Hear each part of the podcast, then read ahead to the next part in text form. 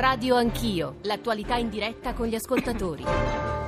nove e trentanove, sintetizzo molto, a volte brutalmente, perché molte cose vorremmo dirvi, molti passaggi di ascoltatori vorremmo leggervi e lo faremo almeno in parte, ma poi vogliamo lasciarci un quarto d'ora finale per ragionare di web tax o digital tax, perché oggi eh, passa all'esame della Commissione Europea un testo importante, ne discuteremo con Roberto Gualtieri e Dario Stevanato. Prima però leggo un po' di messaggi per poi tornare da Massimo Cerofolini, che è qui seduto in studio accanto a me, e da Juan Carlos De Martin, che è invece nei nostri studi torinesi. Gianni ci scrive una domanda: perché insinuate brogli o manipolazioni, in questo caso di Facebook, solo quando perde la sinistra e non soltanto quella italiana? Non provate imbarazzo a sostenere tesi a senso unico, pur essendo servizio pubblico, e so che non leggerete mai questo messaggio, non esitiamo a farlo, ce ne sono arrivati tanti di questo tenore, compresi eh, messaggi in cui si sottolineava: guardate che anche la campagna di Obama, tanto lodata dagli studiosi di mass media, era una campagna basata su profilazioni precisissime, magari vero, su questo vero. Massimo dovremo dire qualcosa. E poi è sempre interessante leggere quello che ci scrive Marco Tarchi, è uno scienziato della politica, ha scritto dei libri sul populismo molto importanti, insegna a Firenze, ci ha mandato poco fa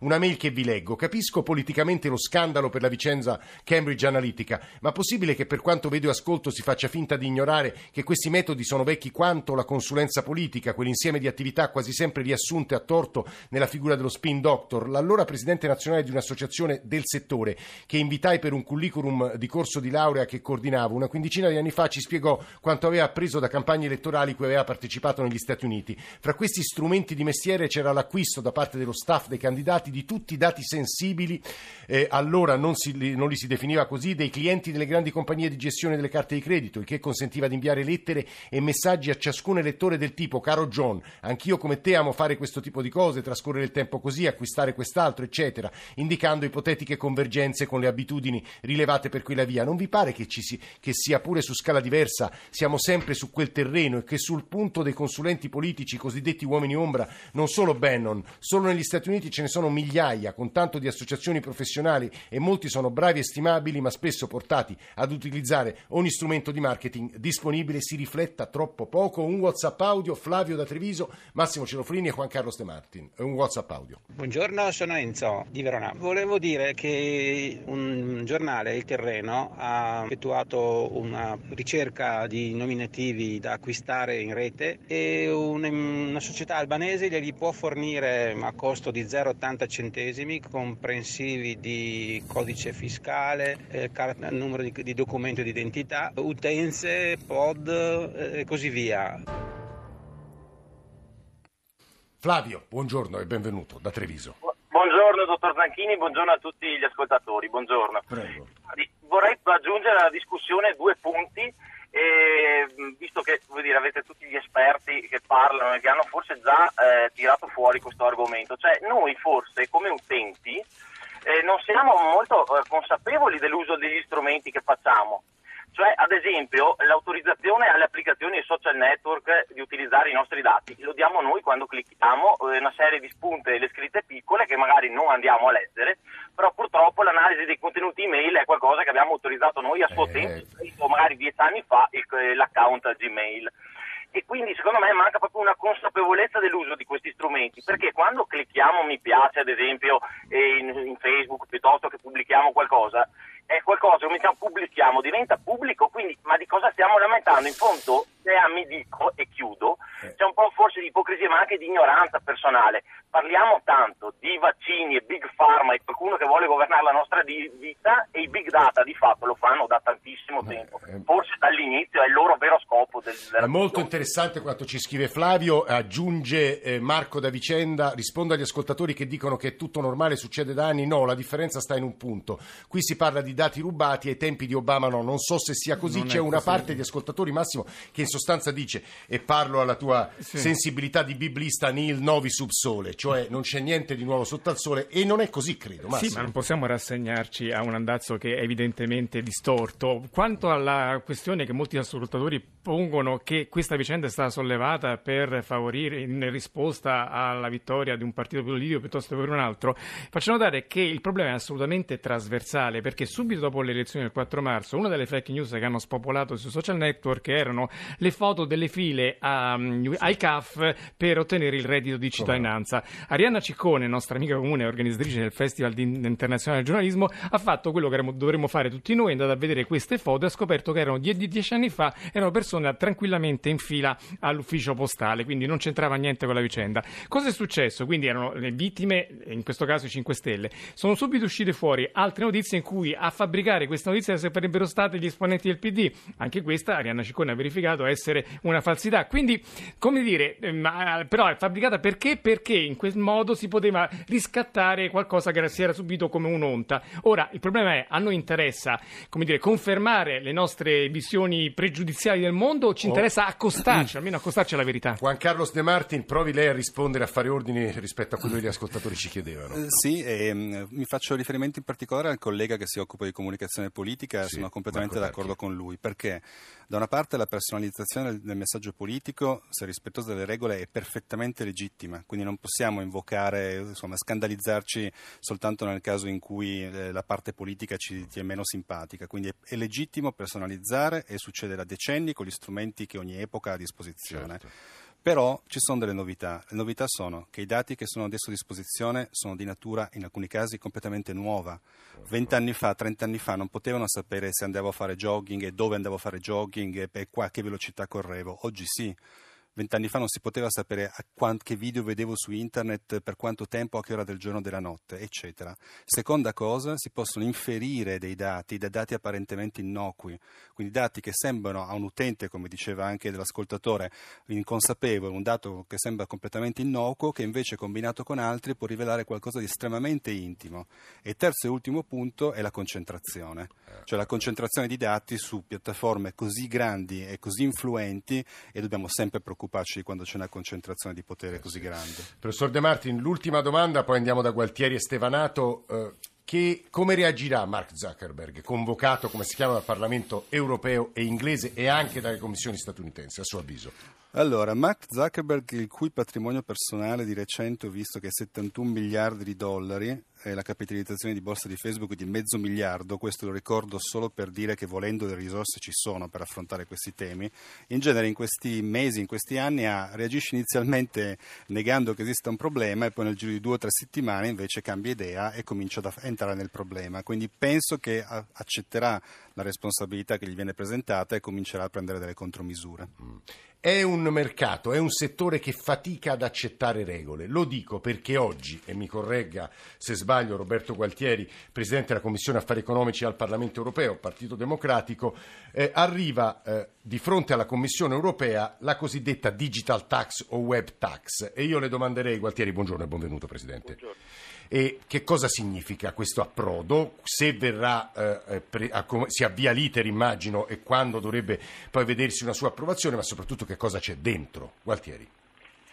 Beh, sono delle proposte molto importanti eh, perché è del tutto evidente che i nuovi eh, l'evoluzione della tecnologia e della organizzazione dell'economia, soprattutto intorno alla rete, ha cambiato profondamente le carte in tavola Eh, rispetto al, a come è organizzato il sistema della tassazione negli Stati e, de, e internazionale, e quindi l'effetto è che sostanzialmente profitti che vengono prodotti in un certo luogo sono tassati in un altro luogo eh, con eh, molto di meno, e quindi c'è una sottrazione molto significativa di gettito fiscale agli Stati eh, che poi naturalmente si scarica su chi invece non può eh, sottrarsi perché ha una presenza materiale. Quindi eh, to- toccare la questione della presenza digitale, che è una presenza sì. intangibile ma economicamente efficace, è fondamentale, e la, la Commissione lo fa con due misure, lo farà tra poche ore, insomma. Sì. L'anticipazione la conosciamo, e cioè che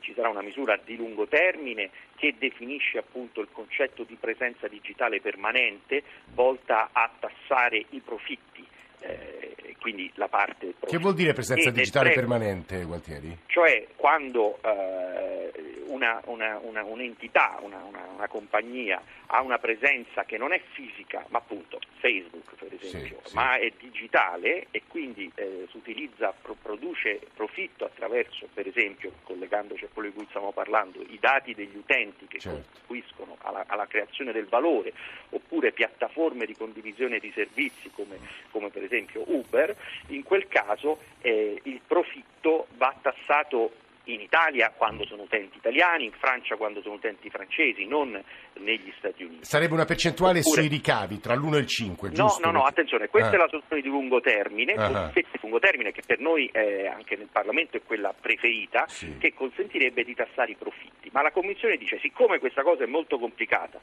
e richiederebbe, richiederebbe anche una revisione dei trattati, sì. per esempio con gli Stati Uniti, quei cosiddetti trattati per, la, per evitare la doppia tassazione, che invece certo. sono diventati uno strumento per, evita, per avere la doppia non tassazione, nel frattempo noi facciamo una tassa sui ricavi eh, più piccola eh, eh, in cui una, un'aliquota che verrà definita dentro il cinque per cento eh, si, si applicherà su, eh, sul fatturato, non sui profitti, eh, nei paesi in cui appunto c'è, c'è, c'è l'utente. Guardi, guardi Gualtieri, sta parlando il Presidente della Commissione Affari Economici al Parlamento Europeo, lo dico perché so che Dario Stevanato, ordinario di tributario a Trieste, è sempre un po' scettico di fronte a questo tentativo di imbracare eh, i giganti del web. Professor Stevanato, buongiorno. Sì, buongiorno a voi. Sì, ma sulle soluzioni di lungo periodo mi pare si possa convergere, cioè è evidente che eh, l'attuale sistema di tassazione dei, dei redditi su base, su base transnazionale è, è obsoleto rispetto al fatto che il principio adottato fino ad oggi, cioè quello della, della, della sorgente del reddito, della fonte produttiva, viene, viene un po' ad essere aggirato, se possiamo così dire, da, eh, da queste nuove tecnologie che consentono invece di evitare presenze fisiche. Quindi bisognerebbe passare in qualche misura a un criterio che, che dà rilievo al luogo di destinazione, di sbocco dei prodotti, no? Quindi del mercato, sì. di dove si trovano i clienti. E su questo, diciamo, Eh, l'Ocse in realtà è già eh, quindi eh, ben, in, in una, una cerchia di, di, di stati più ampia di quella eh, legata alla sola Unione Europea, ha già indicato questa strada. Questa strada però oggettivamente è, è difficoltosa e ancora appare, appare impervia, ma, ma è quella strada su cui ci, ci si deve mettere. Io invece sono perplesso, l'ho detto in altre circostanze, su questa soluzione invece di tampone, su questa situazione di breve periodo per, per diversi motivi. Perché? Ma in estrema, eh, in estrema eh, sintesi, tassare i ricavi è cosa ben diversa dal tassare i profitti. Si rischia di tassare intanto per cominciare eh, situazioni in cui non, non c'è un utile di impresa e, e quindi eh, questo è un primo problema. Il secondo problema è un problema di tipo discriminatorio, perché se ben capisco verrebbero tassate soltanto le imprese estere e quelle sopra una certa soglia di fatturato, sì. quindi una doppia selettività eh. sia riguardo al settore, certo. sia riguardo alla dimensione, sia riguardo alla residenza del soggetto che presta i servizi. Il terzo punto, sempre in estrema sintesi, non c'è alcuna garanzia, anzi un tipo di imposta sui ricavi di questo tipo assomiglia molto a un'imposta sul consumo, finisce per assomigliare a un dazio e ah. finisce altresì per rischiare la tra- il fenomeno della traslazione, cioè corriamo il pericolo che il costo di questa imposta sui ricavi venga pagato dai clienti, non, da, non dalle imprese. Come capirete le parole del professor Stevanato, anche questo è un tema di rara complessità. Eh, ovviamente Gualtieri una replica eh, vorremmo che lei ce la, ce la desse, però eh, immagino che anche Juan Carlos De Martin qualcosa su questo tema da dire ce l'abbia, professore. Eh, sì, in realtà il, il modo bisogna trovarlo, è sicuramente una questione di, anche di accordi internazionali, nel senso che tutti vorrebbero mettere le mani su, come esatto. dire, il tesoretto del, di queste sì, grandi aziende digitali. Si parla di cinque miliardi di euro. Infatti eh. Trump ha provato a farlo e a quanto pare con un certo successo di recente con le sue, le sue nuove leggi eh, sulle tasse, eh, però eh, non troviamo, se non troviamo un accordo tra, in questo caso tra Unione Europea e Stati Uniti, è difficile che si trovi una soluzione che funzioni veramente. Mm-hmm. Diciamo che appena un decimo di quello che tra ieri e oggi Facebook ha perso in borsa. Sì, cinque miliardi avrebbe perso, ma avrebbe venduto prima, però Zuckerberg almeno una parte del suo pacchetto azionario. Roberto Gualtieri, se vuole replicare eh, alle obiezioni di... Insomma, no, anche, ma io capisco qui. Le obiezioni, ma di fronte all'entità del problema eh, mm. eh, le trovo alla fine non, non, non, non rilevanti, nel senso che è vero, appunto, anche noi diciamo la, la via maestra è, la tassa, è una diversa definizione di per, eh, diciamo, presenza digitale che consenta la tassazione dei profitti, dove sono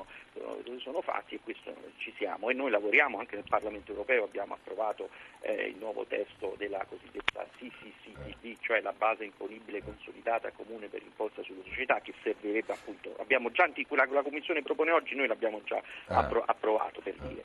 Però eh, in attesa di questa soluzione, che è complessa, una piccola una piccola tassazione eh, dei profitti, quella cosiddetta di tasso dei digitali, con delle soglie molto alte, che va a coprire sostanzialmente i giganti, eh. i giganti Facebook, Twitter, che pagano pochissime tasse, esatto. fanno tantissimi soldi, cioè trasferiscono eh, base sì, no, imponibile dall'Europa agli Stati Uniti, o alle, tas- alle tasche degli sì. azionisti più precisamente, perché sono molto bravi sì, certo. anche a evitare di pagare le tasse negli Stati Uniti. Ora Trump gli ha fatto un enorme sconto per fargli rimpatriare eh. una parte dei profitti. Questa è una cosa di buon senso, perché mm, è davvero mm, intollerabile la situazione attuale, mm. dove è, una, è un'industria che macita profitti eh, enormi e, e paga educe totalmente qualsiasi tipo Guardate, di sono convinto, dove li paga. Lo dico nel ringraziare Roberto Gualtieri e Dario Stevanato per aver introdotto e parlato di questo argomento. Sono convinto che se ne parlerà molto oggi, se ne parlerà domani molto sui giornali, quindi abbiamo preparato il terreno per una discussione comunque soltanto introduttiva. Vorremmo però chiudere questa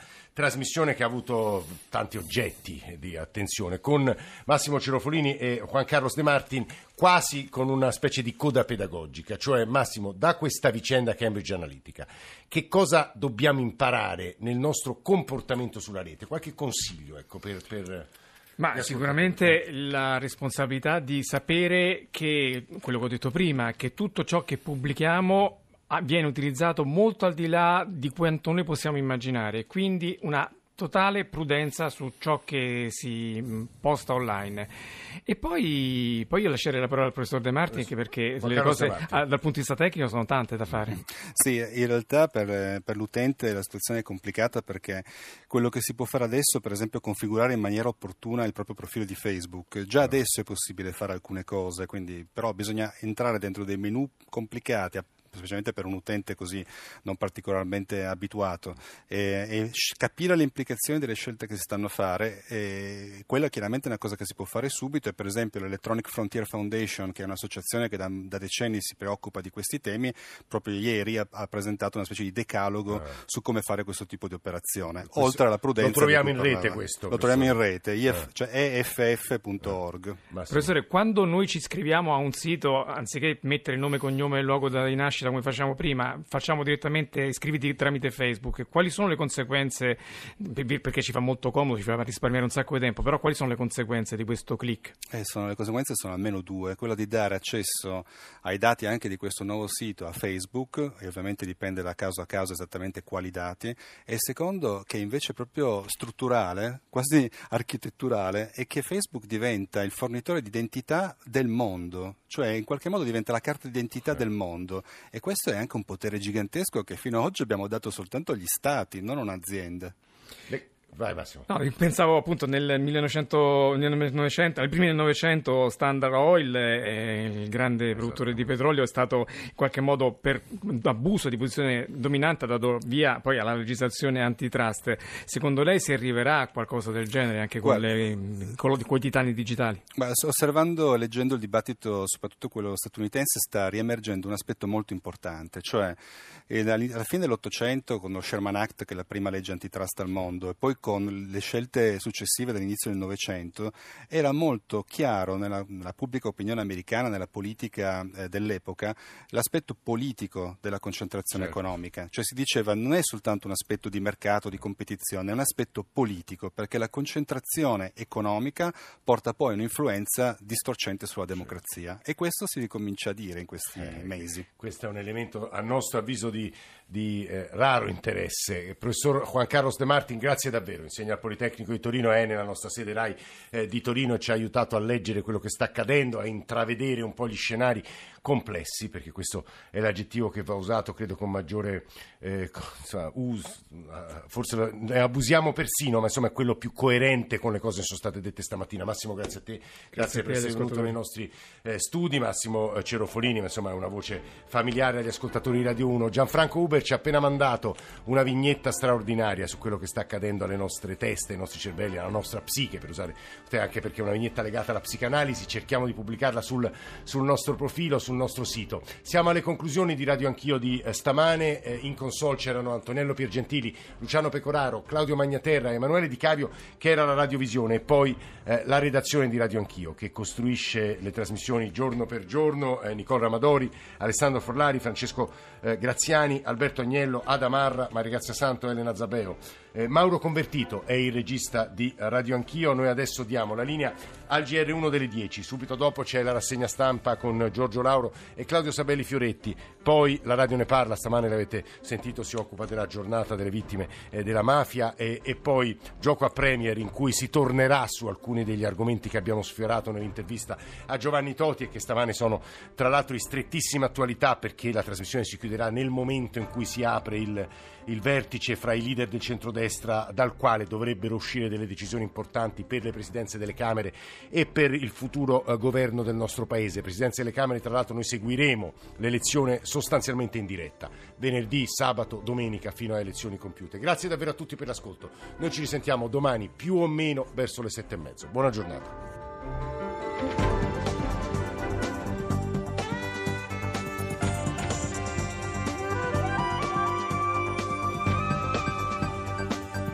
RAI Radio uno.